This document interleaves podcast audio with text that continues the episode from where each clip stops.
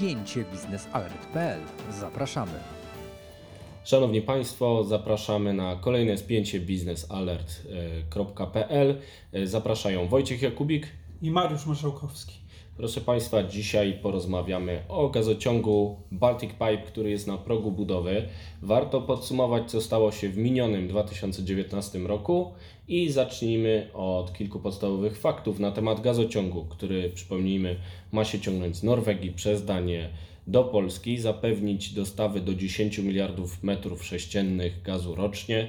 E, polski PGNiG zarezerwował z tego już 8,2 miliardów metrów sześciennych, będzie głównym odbiorcą tego gazu. Chce wydobywać w Norwegii 2,5 miliarda metrów sześciennych, resztę kupować na płynnym tamtejszym rynku i sprowadzać ten gaz do Polski, co e, warto podkreślić. Ten gaz być może pozwoli zminimalizować lub całkowicie porzucić dostawy z Rosji, które nieprzypadkowo także sięgają od 8 do 10 miliardów metrów sześciennych rocznie. Czy Baltic Pipe zastąpi E, dostawy rosyjskie. E, to się okaże, a póki co jesteśmy właśnie na progu budowy. Mariusz, jak tam ta budowa Twoim zdaniem e, się zapowiada? No, jeżeli nie będzie problemów związanych, nazwijmy to tak typowo technicznych, czyli z wyborem wykonawcy tej budowy, to ta budowa nie jest za bardzo skomplikowana, znaczy jest mniej skomplikowana niż budowa dwóch większych znacznie nitek gazociągu północnego. E, dodatkowo ta budowa jest krótsza. Tutaj w, w, w, pomiędzy polskim wybrzeżem a duńskim wybrzeżem, na który ma wchodzić ta rura jest niespełna około 200 km, więc ta, ta, ta, ta, ta odległość jest y, mniejsza niż Nord Streamu drugiego i pierwszego tak samo.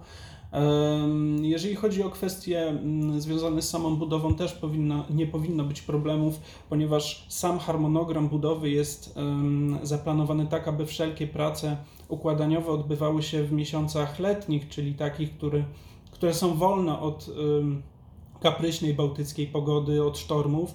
E, ten rejon Bałtyku również nie jest e, aż tak problematyczny jak na przykład rejon e, środkowego Bałtyku, jeżeli chodzi o warunki klimatyczne.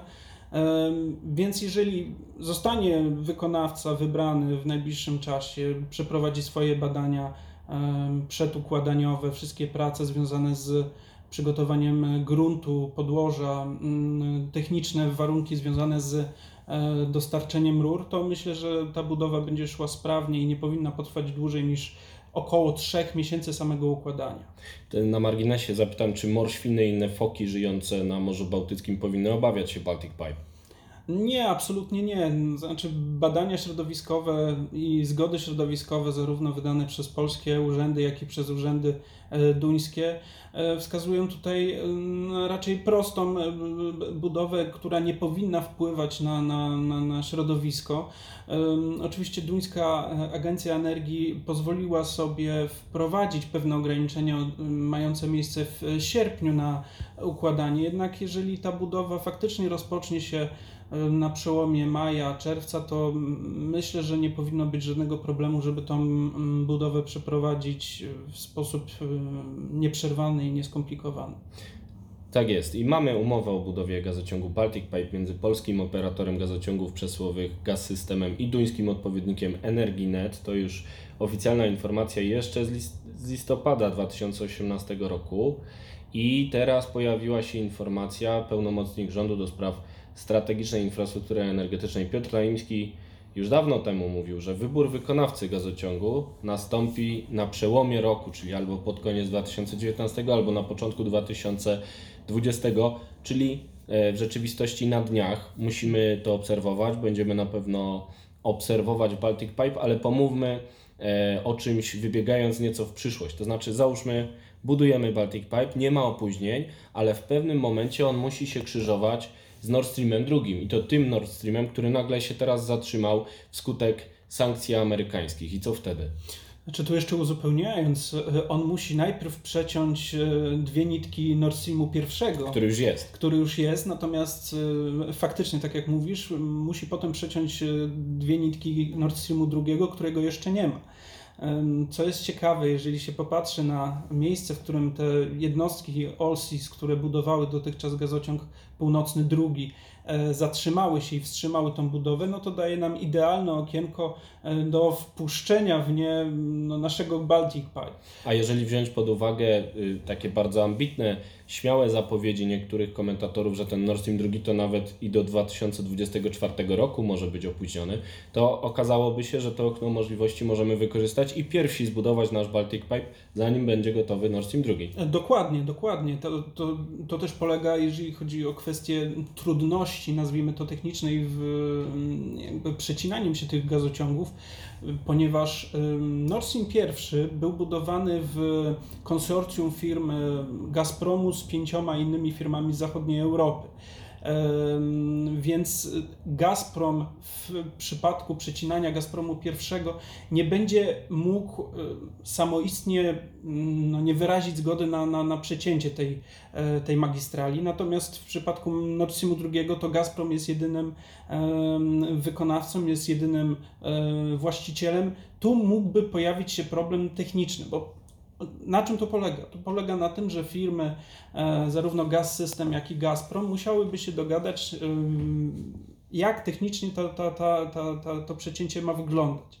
I oczywiście Rosjanie nie mogą zablokować tej możliwości, nie mogą, nie mogą nie zgodzić się na przecięcie tego gazociągu, ale same formalne sprawy czy same e, kwestie techniczne mogą wydłużyć maksymalnie i to może być jakiś problem dla budowy Baltic Pipe. Niemniej jednak na chwilę obecną gazociąg północny ma znacznie większe problemy e, konstrukcyjne niż Baltic Pipe, ponieważ wykonawca zszedł z budowy z tego co mamy informacje, Olsis e, nie wróci na tą budowę, przynajmniej nie. Tak, został najbliższe... skierowany do innych projektów. Tak, nie, nie, wrócił, nie wróci szybko do, e, do układania tego gazociągu, przynajmniej nie w, tutaj w najbliższym czasie, czyli do, do momentu e, ogłoszenia przez Departament e, Skarbu i Departament Finansów podmiotów, które hipotetycznie mogłyby zostać objęte e, tymi sankcjami.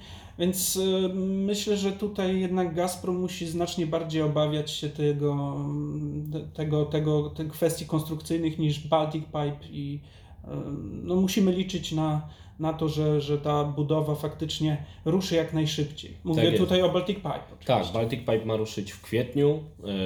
Budowa miałaby wtedy potrwać około dwóch lat po to, żeby w październiku 2022 roku gazociąg był gotowy na nowy rok gazowy, który zaczyna się 1 listopada zawsze e, i wtedy Polacy ewentualnie mogliby zastąpić umowę e, rosyjską umową norweską albo uzupełnić. Ta decyzja jest cały czas przed polskimi władzami, które zapewniają, że nie chcą już kontraktu jamalskiego. E, może podpisaliby coś innego, ale to też nie jest pewne. Przedstawiciele PGNiG-u, pełnomocnik rządu do spraw strategicznej infrastruktury energetycznej, odżegnują się od dużych kontraktów z Rosjanami, e, mając alternatywy z Norwegii, czy też w postaci skroplonej z całego świata, faktycznie e, będą mogli e, wybierać. Jeżeli nie będzie opóźnienia Baltic Pipe, to faktycznie ten plan się powiedzie. I ciekawy jest ten amerykański ślad, który chciałem jeszcze do Państwa troszkę uzupełnić, bo Amerykanie nie tylko sankcjonują e, Nord Stream 2, ale także wspierają Baltic Pipe na swój sposób, bo amerykańska firma Solar Turbines e, w sierpniu 2019 roku podpisała umowę z Gaz Systemem na dostawę e, agregatów sprężarkowych do trzech tłoczni gazu wchodzących w skład Baltic Pipe. Te tłocznie to są takie serca pompujące gaz właśnie do sieci E, gazowej. Bez nich ten gaz nie miałby ciśnienia, które pozwoliłoby mu dotrzeć z Norwegii do Polski i to ciśnienie zapewno, zapewnią właśnie e, Amerykanie, można tutaj doszukiwać się kontekstu politycznego, on na pewno tam jest, ale też czysto technicznie ta firma Solar Turbines to jest jeden z liderów właśnie e, technologii tego typu na skalę światową, więc ślad amerykański jest też bezpośrednio przy projekcie Baltic Pipe. Więc Mariusz, no co możemy innego zrobić niż trzymać kciuki za to, że na dniach y, usłyszymy informację o wyborze wykonawcy y, Baltic Pipe? No musimy bardzo mocno trzymać kciuki, żeby to się odbyło jak najszybciej. Jeszcze uzupełniając do e, tego kontraktu z Amerykanami, to warto zauważyć, że e, alternatywą byłaby firma Siemens niemiecka, która dostarcza takie turbiny do gazociągu północnego i Albo i zginą drugiego. jej takie turbiny na Krymie na przykład. No właśnie, to już mamy przykład y, współpracy niemiecko-rosyjskiej, również w tym polu takim techniczno między firmami.